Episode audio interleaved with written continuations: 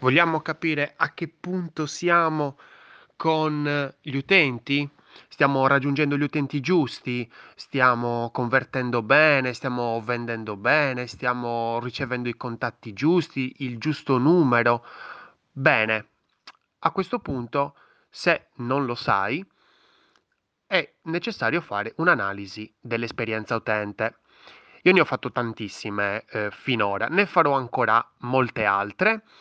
Adesso per esempio giovedì, eh, questo giovedì 25 febbraio alle 19 farò l'analisi di una pagina che secondo me è veramente fatta bene, molto bene, ed è la pagina, la landing page di Apple per l'iPhone 11, ovvero l'ultima versione di iPhone presente. L'analisi della UX è un qualcosa che è difficile da fare è difficile da fare perché l'esperienza utente è una disciplina molto vasta. Eh, va addirittura tocca il marketing in certe parti. Eh, però dobbiamo capire che l'esperienza utente, cioè quello che noi andiamo a fare, quello che noi vogliamo capire, è lo stato come ci stiamo rapportando alle persone. È questo, le persone. Sono loro l'importante per noi. Quindi nel momento in cui Facciamo questa analisi, le persone devono essere al centro di questa analisi. Quindi io per esempio di solito quando vado a fare un'analisi eh, la divido in due, cerco di capire un attimino se è un'analisi euristica oppure un'analisi dove io ho le persone, quella cosa che sto andando ad analizzare è già stata utilizzata.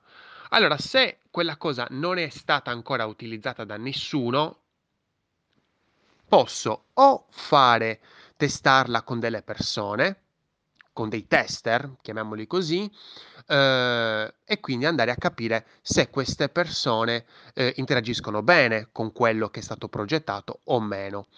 Eh, oppure se questa cosa è già stata utilizzata, allora semplicemente andare a capire i dati che eh, varie, i vari servizi o JAR, eh, Google Analytics eh, tirano fuori.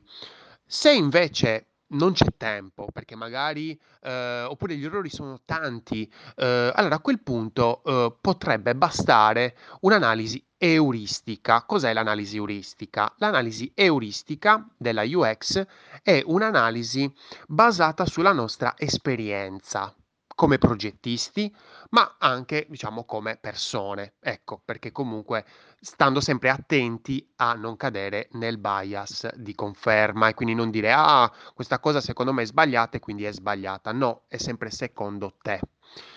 L'analisi euristica, come si fa l'analisi euristica della UX? Allora, mh, mm, come base io ti consiglio di utilizzare le 10 più 1 regole eh, di Nielsen e Norman. È uno studio molto affermato, uno studio di ricerca molto famoso nel mondo proprio, eh, appunto fondato da eh, Nielsen e Norman Um, le, queste 10 regole ovviamente sono abbastanza lunghe da seguire.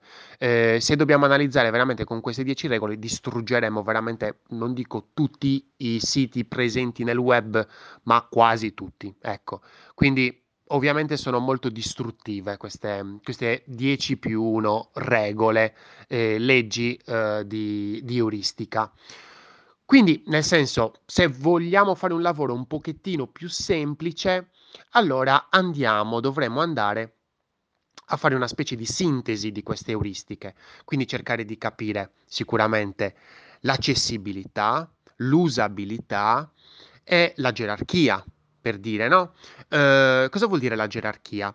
Sono tutti concetti molto generici, accessibilità, eh, usabilità, ge- ehm, gerarchia, sono tutti elementi generici. Eh, cerchiamo di specificarli un po' meglio.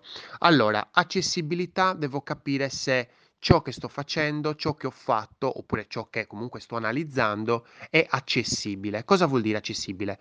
Eh, se i testi sono leggibili, se c'è un buon contrasto, ehm, se ehm, i colori utilizzati danno fastidio o non danno fastidio, perché comunque anche l'accoppiamento dei colori è importante e quindi capire per dire se magari sto usando due colori, sto met- accostando due colori complementari, non si dovrebbe mai accostare due colori complementari perché ci vanno a fuoco gli occhi e quindi meglio stare molto attenti. Um, l'usabilità, quindi uh, l'ergonomia di ciò che stiamo, uh, abbiamo davanti, se i bottoni sono messi in una maniera giusta, sana più che giusta, perché giusto è sempre, come si può dire, un po' eh, soggettivo. Eh, quindi capire un attimino se anche le informazioni, qui entra in ballo il discorso della gerarchia, quindi dell'architettura dell'informazione, se le informazioni principali sono a portata dell'utente, della, della, persona che sta andando a utilizzare. Se una determinata sezione è importante ma è difficile da raggiungere, c'è un problema di usabilità, di accessibilità e di gerarchia. Quindi eh, molte volte queste tre stelle si allineano e ci distruggono la vita proprio. Quindi, quindi, quindi stare molto attenti. Stare molto attenti, ovviamente cercare di capire la cosa principale di tutto questo è l'obiettivo. Qual è l'obiettivo della nostra esperienza utente?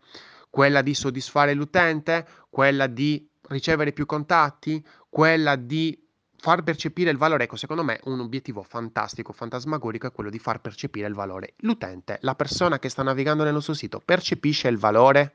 Perché se percepisce il valore, allora andrà anche a pagare, andrà anche a eh, interessarsi di più di quella determinata cosa. La domanda quindi secondo me è quasi sempre questa. All'interno di questa pagina, all'interno di questo sito, la persona riesce a comprendere il valore Detto questo, ovviamente le soluzioni sarebbero innumerevoli, però intanto in questa analisi noi non dobbiamo dare soluzioni. Noi dobbiamo semplicemente fare uno stato dell'arte, è un osservare, è un esercizio di osservazione, non di giudizio. Non dobbiamo giudicare, non dobbiamo dire questa cosa è fatta male, questa cosa è fatta male. No, dobbiamo semplicemente dire sta succedendo questo. Poi in un altro documento, magari, andiamo a dire magari i possibili suggerimenti, ma è un altro lavoro, è un'altra cosa. L'analisi è un'analisi. L'analisi è un qualcosa di distaccato. Non sono coinvolto all'interno del processo, io sto osservando. Quindi, usabilità, accessibilità e mh, gerarchia ho messo io delle informazioni, ehm, certamente andate a guardare per dire eh, a livello proprio, eh, come si può dire, percettivo. Quindi le, le prime cose sono sempre la forma e il colore, cioè le cose che avete davanti rispettano le aspettative di quel cliente, di quella persona, di quell'utente, perché eh, una cosa molto importante a livello di analisi è dove è collocato quella determinata cosa che sto analizzando. Sto analizzando un sito, perfetto, dove si colloca all'interno del user journey, del customer journey? Dove si colloca questa, questa attività, questo, è, è questo strumento? Dove si colloca? Cioè l'utente vede eh, prima, cosa ne so, cerca su Google e poi arriva al sito, oppure state facendo delle sponsorizzate che richiamano direttamente quella landing page.